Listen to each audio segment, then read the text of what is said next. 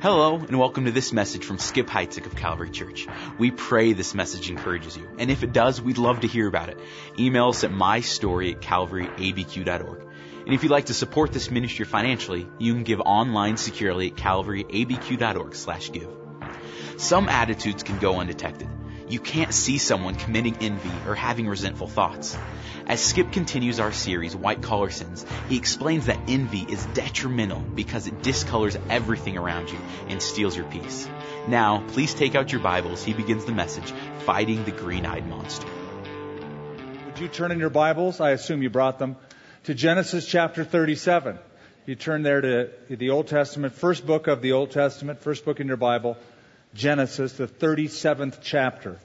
Also, if you don't mind and you're extra industrious, you may want to put a marker in Acts chapter 7. Acts chapter 7 and Genesis chapter 37. So there were uh, two guys that lived in a town. They had grocery stores on the same street, just across the street from each other large windows in the front so they could look out and see the other competitor, what they were up to. They became fierce rivals over time. And it got pretty bad to where when a customer would go into the other store, the guy in his store would look out kind of with a snarl, jealous that the other guy got the customer and he didn't. The other guy would gloat. And so uh, it, it got bad, and an, an angel appeared to one of these store owners and said, I'm going to grant you anything you want. Any wish you want will be yours under one condition. Whatever you request, your competitor will get twice as much. So you may want to be wealthy, extremely rich, no problem, I can do that for you. Just know that your competitor will get twice as much wealth as you ask for, as you get. And if you want to live a long uh, life and a happy life, no problem. But your competitor will live longer and happier. And so the guy wanted to make a wish, but he didn't know what to ask for in lieu of the stipulation. So he thought about it and he finally said, okay, here's my request. Strike me blind in one eye. That's how insidious envy is. It's so bad that Paul the apostle puts it in a list of works of the flesh with some pretty gnarly sins in Galatians chapter 5. Envy is a toxin, a spiritual toxin. It poisons our soul. It puts us at odds with other people. It clouds our ability to see things clearly. One writer even said envy is the last sin Christians will confess because it's so ugly. Envy has been called the green-eyed monster. Have you ever heard that? People say, oh, you're green with envy. And I wondered about that. Who came up with this color scheme for things? It's like, who's blue, red, green? So I'm just curious about that. So come to find out, the idea of being green with envy comes from Shakespeare, William Shakespeare's famous play Othello, in which Iago warns Othello it is the green-eyed monster which doth mock the meat it feeds on. A reference to envy. But you know, envy is a difficult sin to wrestle with. It's sort of like pinning jello. You know, just when you think you got a grasp of it, it wiggles loose and doesn't stay down, doesn't stay tamed. But like other white collar sins, it's serious. It can ruin, it can destroy. There's an old Greek proverb that says, as rust corrupts iron, so envy corrupts a man. What is envy exactly?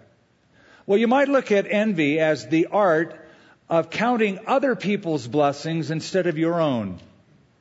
You notice what they have, where they are, what they're doing. Now we come to Genesis 37, which is, of course, the story of Joseph, a story you're probably all very familiar with. But the story of Joseph is the story of envy. In Genesis chapter 37, down in verse 11, it says, And his brothers envied him. So what we're about to consider is the story of the envy of Joseph's brothers against Joseph himself.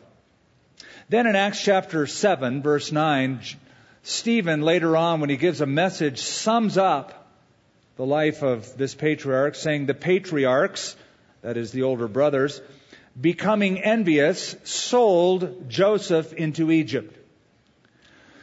So you know that this is a story, kind of a classic rags to riches story.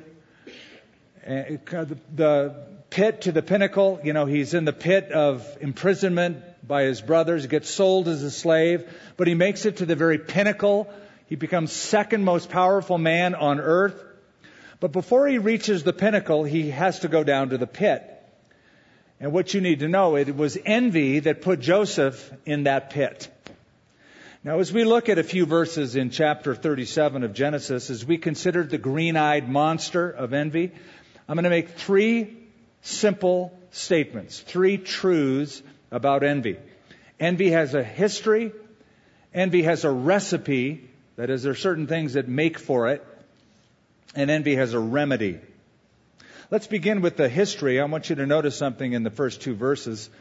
It says, Now Jacob dwelt in the land where his father was a stranger, in the land of Canaan. This is the history of Jacob.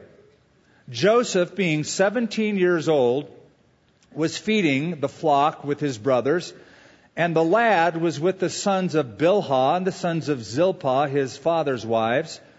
And Joseph brought a bad report of them to his father. The wording here is interesting.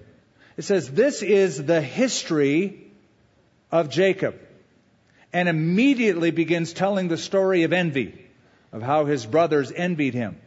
Now, when he says this is the history, it means this is the account of, or these are the generations of. But what's interesting is where he begins. He says, here's the history. Now let me begin with son number 11. So if you know the history of this family, you know that this isn't the firstborn son. That the firstborn son is Reuben, then there's Simeon, Judah, etc. And you come down to Joseph, but he says, here is the history, and then he begins with Joseph. And we discover why that is later on, because Joseph is the guy that saves and preserves the generations of Jacob by where God is going to take him as the prime minister of Egypt. But I found that interesting. Here is the history. This is the history of Jacob. And actually, if you think about it, the whole history of Jacob and his family is a story of envy. Envy is like in every era of Jacob's life. In fact, you might even say Jacob learned envy from his mother. It was Rebekah, his mother, who was envious of the fact that her other son Esau had the blessing that Jacob, she thought, should have. So she got him to envy his brother, dressed little Jacob up like he was his brother, and tricked the father out of that blessing. Then later on, Jacob's brother Esau envied Jacob because Jacob had managed to steal the blessing. Then later on, when Jacob is in Laban land, uh, working for his uh, uncle Laban or his father-in-law Laban, Laban becomes envious of Jacob because Jacob has more flocks and herds than Laban does. So no matter where you slice it, we're dealing with a family history of envy. But envy goes back further than that. All the way back to Cain and Abel. Because one brought a sacrifice that God was pleased with, and Cain became envious of Abel. You see, Envy happens to be a part of human nature. There's not a person in this room who hasn't struggled with a vice and the sin of envy. Now that doesn't make it okay. It doesn't make it excusable. But it is what it is. It's deeply rooted in our human constitution. Even Jesus noted that envy is part of what happened at the fall. It's part of the human heart. Jesus said this, what comes out of a man is what makes him defiled or unclean. For from within, out of men's hearts comes evil thoughts, sexual immorality, theft, murder, adultery, greed, malice, deceit, lewdness, envy, slander, arrogance, and folly. So it's a part of all of us. It's part of fallen humanity. Heck, I even notice my dogs envy each other. If I give one dog something, I can just tell the other dog thinks, why did he have that? Why does she have that? So there was a documentary even on television about wild dogs in Africa, and the commentator said they seem to display the human emotion of envy. So I thought, okay, envy's everywhere, even in wild dogs in Africa. Now, where does this show up with us? Where do we as believers in Christ struggle with envy? Pretty easy to answer that. Every time someone around us becomes successful, gets promoted, gets blessed, we are going to deal with envious thoughts. There's a great text of scripture in Romans 12 verse 15. It's beautifully put. It says, rejoice with those who rejoice and weep with those who weep. Isn't that beautiful? It's beautiful, but try doing that. One part is easy, the other part is hard. You'll discover weeping with people who weep is pretty easy. Rejoicing with people who rejoice is pretty tough. It's easy for us to bend down and put our arms around somebody who has lost something or is struggling or is hurting because they're hurting, we're not. They're struggling, we're not. So I'm just going to come and console you and weep with those who weep. But when somebody else is blessed and you're not, to rejoice with that person is in a whole different league. Now you might think, well, that's not my issue. I'm above all that. I don't struggle like that. Really? Let's play a little game. Let's play a what if game.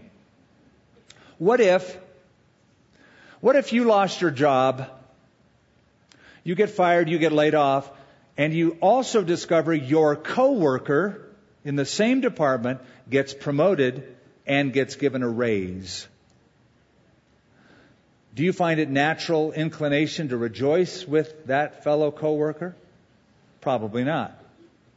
What if a parent or a set of parents who, by the way, happen to be critical of your child, what if those parents discover that their own child was caught cheating?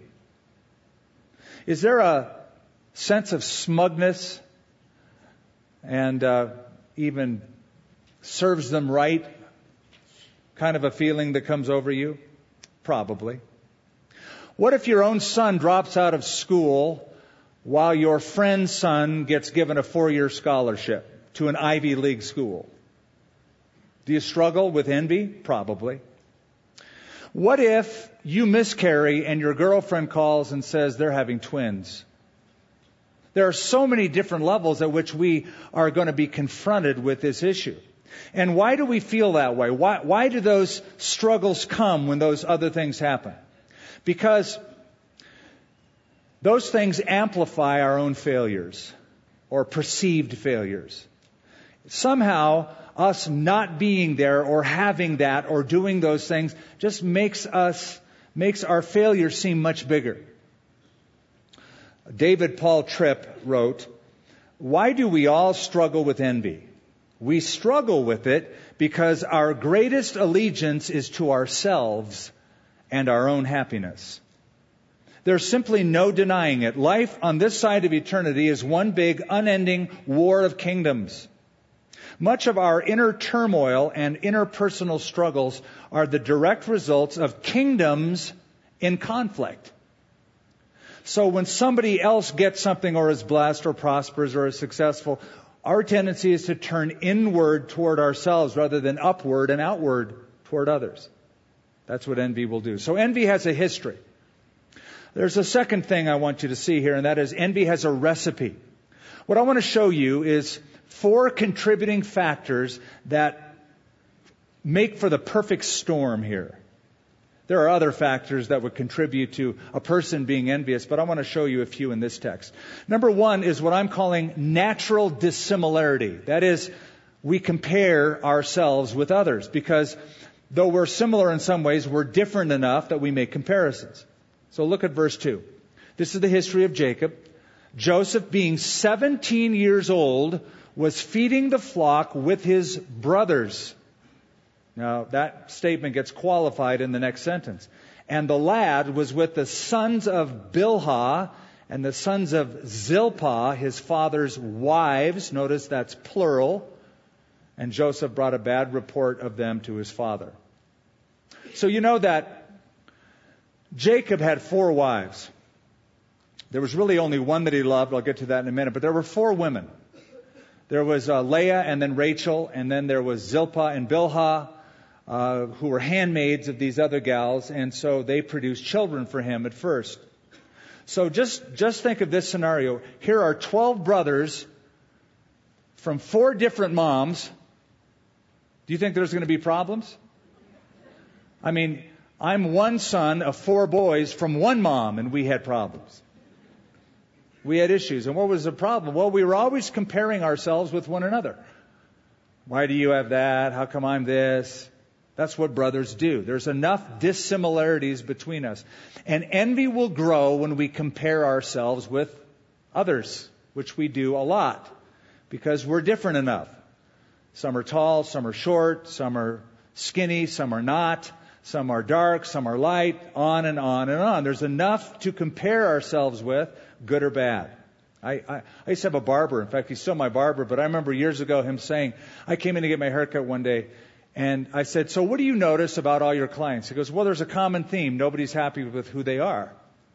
He said, If they have straight hair, they want curly hair. If they have curly hair, they want to get it straightened. If they have dark hair, they want a blonde. If it's blonde, they want to darken it. And so I found that fascinating. Now, um, I am unsure how the other brothers in this story looked in their physical appearance. We're not told. But interestingly, we are told how Joseph looked. In chapter 39, verse 6, it says, Joseph was handsome in form and in appearance. Okay, so that's a red flag right there. So in this text that we're reading, he's how old? He's 17 years old. So now you have a young, handsome, capable upstart. He's got all the things stacked against him enough for his brothers to make comparisons with. Now, I think that you and I wrestle with this comparison issue in the silliest things like social media. We get on Facebook or we get on Instagram, and those people are posting pictures of their vacation in Bermuda, under the palm trees, on the boat, and we're not there. Or that new house that they got and we don't have it. Or the perfect family that we're not a part of. And so, in that comparison, we may decide, I'm not going to push like. In fact, I'm going to push unfollow. It's silly, but it happens. Envy always compares and asks, why them? Why should they deserve that?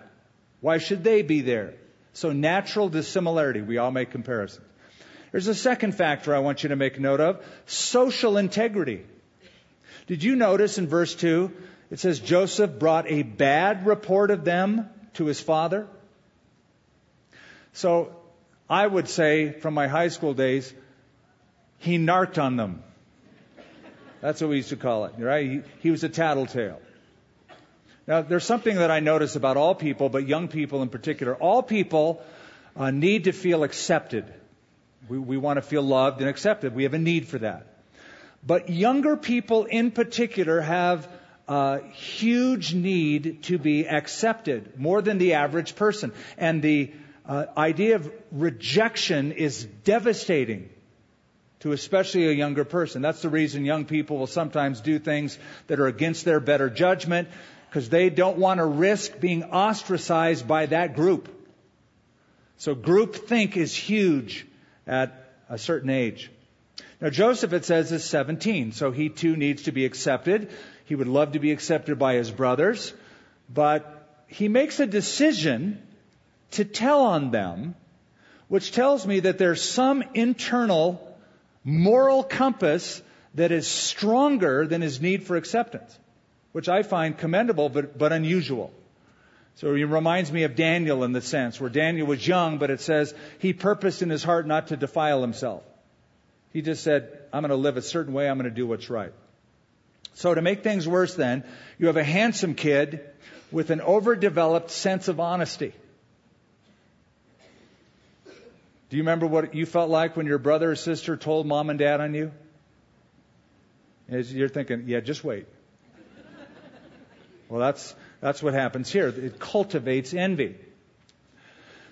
Question, and I can't promise that I know the answer to this, but I think I do. Why? Why do you think Joseph was so brutally honest in telling his dad about the brothers? I mean, why didn't he round the numbers? Why didn't he say, well, you know, they're doing okay. But he said, no, they're not doing okay. They're doing bad. And he flat gave them a bad report. There's no uh, embellishment of the story, no exaggeration. He's not overstating. It's just matter of fact. Why? I don't know for sure, but perhaps he had learned this by just watching his family over the years. Dad, his own dad, had been dishonest with his father and tricking into getting that blessing. Also, when Joseph was 11 years old, his sister Dinah was raped.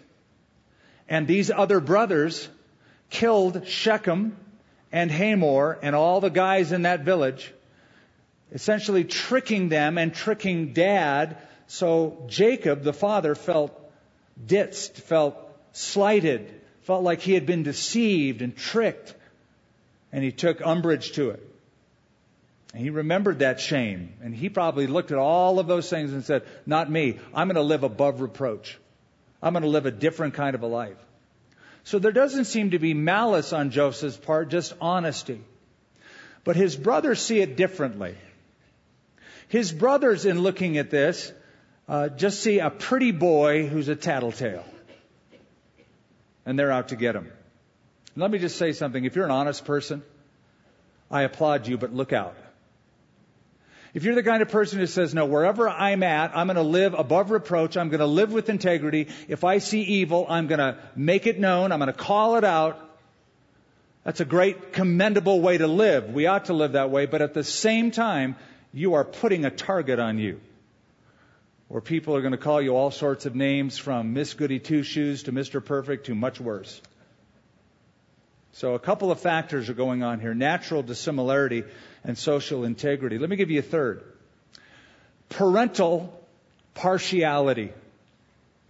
Notice verse 3. Now Israel, that's a name for Jacob, loved Joseph more than all his children because he was the son of his old age and also made him a tunic of many colors. But when his brothers saw that their father loved him more than all his brothers, they hated him and could not speak peaceably to him. Now Joseph had a dream. Now this is not a smart move on Jacob's part. He is setting his son up for pressure in the future. If we were to counsel Jacob, if we could sit Jacob down, we'd say, Jacob, dude, you're going to like hurt Joseph by showing him this special treatment because his, his brothers don't have that technicolor poncho that you gave number 11. And there's just going to be a disparity. He's going to get in trouble by them. Which is exactly what happened. Now put it in modern terms. Let's say you have a child that you love and you dote over and you show preferential treatment toward, but you don't treat your other children the same way. So you give them a hard time, but you just, this other child, that one child hung the moon. Well, I can almost predict precisely that that kid's going to get beat up by all them at some point. So let's just say it happens, and now, now it's grad night, child 17 years of age, the one that you dote over all the time, could do no wrong. It's, it's grad night, Everybody piles out of the gym after the graduation ceremony. And there in the parking lot is a brand new car with a sign on it that says, Congratulations, you deserve it. Brand new car for this one kid. Do you not think that the other children in your family are going to be so filled with envy? Not just the family, everybody in the gym who comes out and sees that. Parents included of the other kids. That kind of preferential treatment will bring envy. Partiality adds the dangerous ingredient to the recipe of envy. Impartiality can come from a boss, a girl at school, a friend, a teacher, a coach. Question is, why did Jacob do this? It was bad for Joseph. Why did he do it? Well, we're told that Joseph was the son of his old age. Now, let me just sort of flesh this out a little bit. Not only was he the son of his old age, Joseph was the son of the only woman he ever really loved. Her name was Rachel. He loved Rachel, wanted to marry her. Uh, Rachel's dad had an older daughter named Leah, uh, pulled a trick on Jacob, and Jacob ends up marrying Leah first, then Rachel, whom he loved. They couldn't have children, so he gets Bilhah and Zilpah thrown in on this crazy deal. But the only woman he really loved was Rachel. He loved with all her heart. She has already died, the text of Genesis tells us. So that now this 17 year old boy, every time he shows up and Jacob looks at him, he is a reminder of his precious dead wife. So he pulls out all the stops, gives him this fancy coat. We don't know if it was a, a multicolored coat. Some texts just say a long sleeve coat. Point is, it was different from all their clothes right? It wasn't a shepherd's robe, it was a ruler's coat. In fact, the coat that Jacob gave Joseph was to send a message to them. And the message was, none of you, even the firstborn Reuben, none of you get the right of being firstborn. I'm giving the right and the privileges and all that goes with that to Joseph. How do we know this? First Chronicles chapter 5, we are told the birthright was given to Joseph and his children. So giving the robe was to show them none of you, not Reuben, not Simeon, not Judah, but number 11 is going to get all the rights and privileges of the firstborn. Let me just say, ouch, right there. So whatever is there uh, to be envied has just gotten worse. So we have three factors that we can see natural dissimilarity, social integrity, and parental partiality. Let me throw in a fourth. I'll put it nicely and it rhymes. Personal simplicity. The kid is just a little naive, I'm thinking. Because, follow me here, look at verse 5. Now Joseph had a dream. And he told it to his brothers. And they hated him even more. And so he said, listen to his dream, please hear this dream which I have dreamed. There we were, binding sheaves in the field. Then behold, my sheaf arose and also stood upright. And indeed, your sheaves stood all around and bowed down to my sheaf. Now, dude, do you think they're going to go, awesome? That was a great dream. Got any more? His brother said to him, Shall you indeed reign over us? Or shall you indeed have dominion over us? So they hated him even more for his dreams and for his words. Okay, but we're not done yet. Then he dreamed still another dream and told it to his brothers. Really? You going to tell him this one too after that? Oh, yeah. And he said, Look, I've dreamed another dream, and this time the sun and the moon and the eleven stars bow down to me. So he told it to his father and his brothers, and his father rebuked him and said to him, What is this dream that you have dreamed? Shall your mother and I and your brothers indeed come to bow down to the earth before you? And his brothers envied him. But his father kept the matter in mind. This kid just seems painfully naive. He may not be, but he sure seems that way to me. And I gotta say, in reading this, I understand the feeling of these other brothers and their reaction. Here's a handsome 17 year old Joseph standing in his little technicolor poncho. They already hate his guts.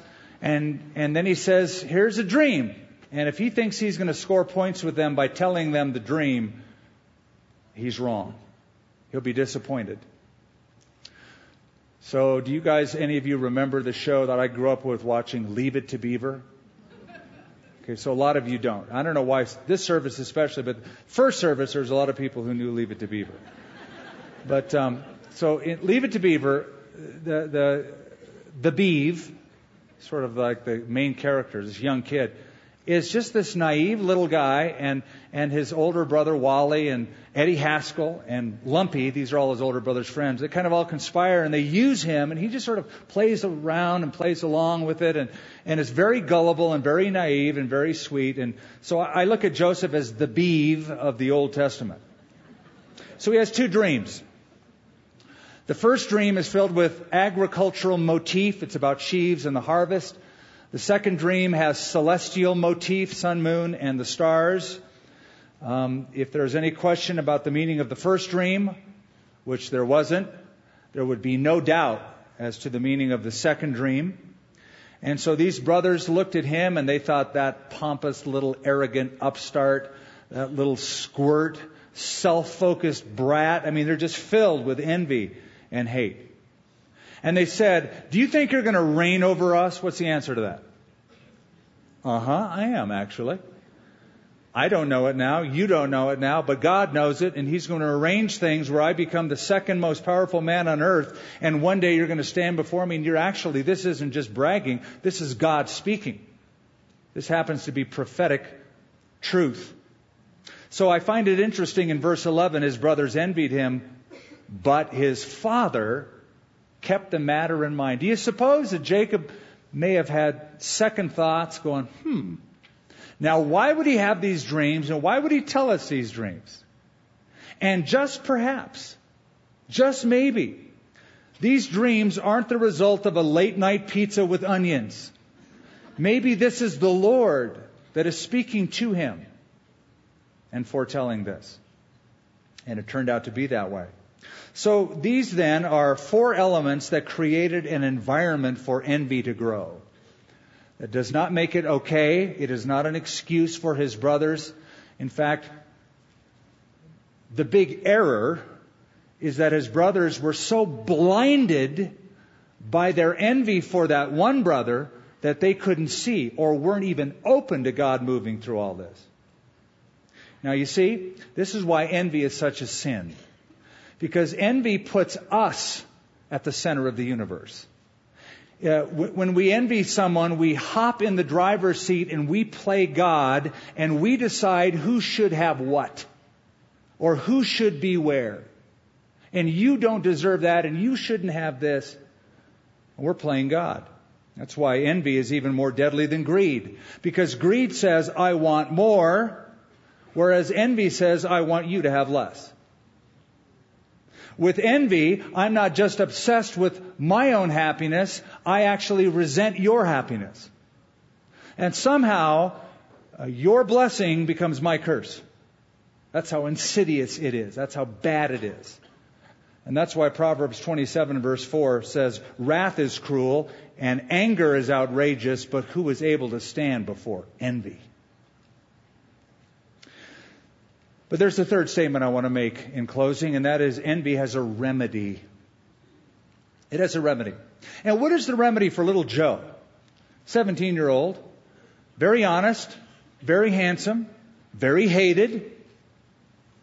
What is the answer for this kid? Because though he is very honest and very upright, and maybe even very naive, he's the guy that gets treated so horribly. So what's what would you tell him? Well, we tell him what the text tells us.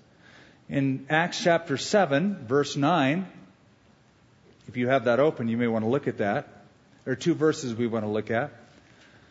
Stephen, giving this speech, summing up the life of Joseph, said in verse 9, And the patriarchs, those are his older brothers, becoming envious, sold Joseph into Egypt.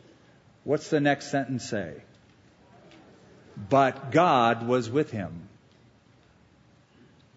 Now, if he wouldn't have put that in there, you have nothing to say to Joseph.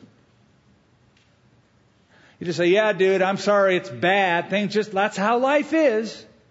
Some people just get sold as slaves to Egypt. But no, that happened. But God was with them, so everything changes. And then he describes it in the very next verse, verse 10. And he delivered him out of all of his troubles and gave him favor and wisdom in the presence of Pharaoh, the king of Egypt, and made him governor over Egypt and all of his house. In other words, envy doesn't have to have the last word. God can. God has the last word. Yes, this happened to him, but God was with him. Meaning, his brother's jealousy didn't hinder the work of God. It only furthered the work of God. There's a great truth in Psalm 76 that says, even the wrath of man will praise you, O Lord. That is all of the anger and animosity and opposition that mankind can muster can actually serve with God's sovereignty in view to glorify God ultimately. So all of their plotting, all of their scheming, all of their deal making, all of their lying didn't ruin it for Joseph. They will watch him promoted further.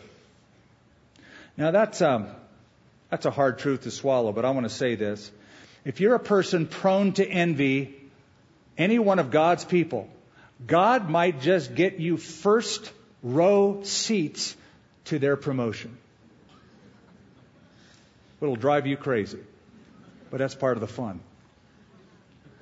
Is that your envy doesn't stop what God wants to do in that person's life. And moreover, what this shows me is no matter what your background is, no matter what your environment, no matter what choices other people have made for you, you can live honorably regardless of your environment or what your ex-husband did or what your kids have done or what your parents have. You can never use those as an excuse. You can't blame where you are today on other people's treatments of you. I know we're fond of doing that. Well, I am the way I am and I am where I am because this person did this and that to me. Okay. But God was with him. And so if God is with you, none of those really things ultimately matter. They can only serve to further God's purpose. You just need to discover why you went through that pain so it can bring healing to others.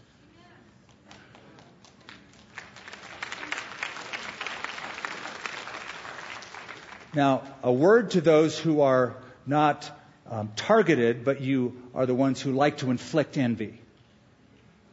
You like to unfollow people or write bad things on their social feed, whatever. What you need to realize is just how destructive envy is. You say, that's, that's why I'm doing it, because I'm going to destroy them. No, no, no. It's destroying you. The envy didn't destroy them, didn't destroy Joseph. Maybe temporarily it set him back, but it pushed him up pretty high because of where God allowed it to take him. But it will destroy you. Proverbs 14:30 A sound heart is life to the body, but envy is rottenness to the bones. It's a great story in Greek history of a wrestler who was envious at another wrestler. The, the wrestler that was the envy of everyone was Theagenes, the pro wrestler in the Olympics. He was the prince of wrestlers for all of Greece. But there was another wrestler who was so envious of Theagenes that he couldn't be consoled. Until one day Theagenes died and made the guy feel really good. That's how bad he was. So when Theagenes died, they put a statue of Theagenes in the center square, and it was said that this wrestler, who was envious, would go out to the statue and grab a hold of it and wrestle it. Like, you know, I'm the big bad wrestler now. Until one day he pushed too hard, knocked the statue over, and was crushed underneath it. He was killed by his own envy. You need to realize how destructive an emotion it is to entertain it. And then let me give you a word of advice if you are prone to envy. And that is, live your life better than the one you envy. Well, how do I get back at that person? Just live above reproach. Live high. If in envy you put yourself at the center of the universe, then put the person you envy at the center of the universe. Now I know that is contrary to everything you feel. It is so unnatural. It is more natural to snub them, to walk off, to not say anything, to unfollow them, whatever it might be. So I'm not asking you to live naturally. I'm asking you to make a choice that is a supernatural choice. God's choice. You honor that person. In fact, you encourage that person.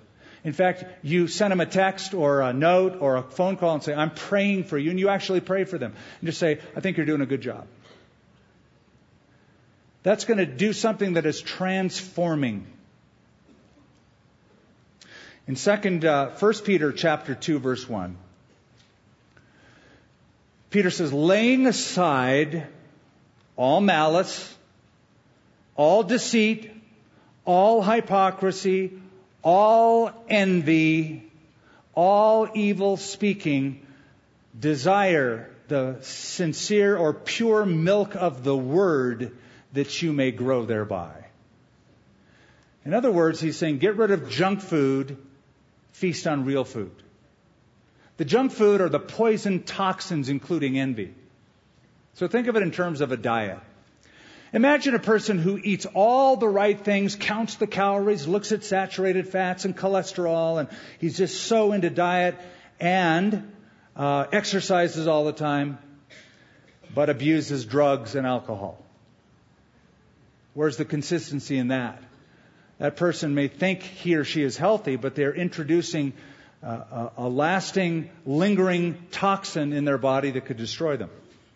So, likewise, if a Christian has a good spiritual diet, they're reading the Bible, going to a Bible teaching church, making notes in their little journal, and serving in the body of Christ, but at the same time holding on to things that are toxins like envy, same result.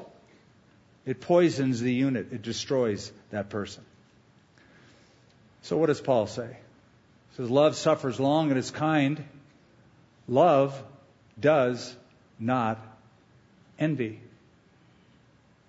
So if you run around saying, I love God and I love people, but you envy people, then you don't.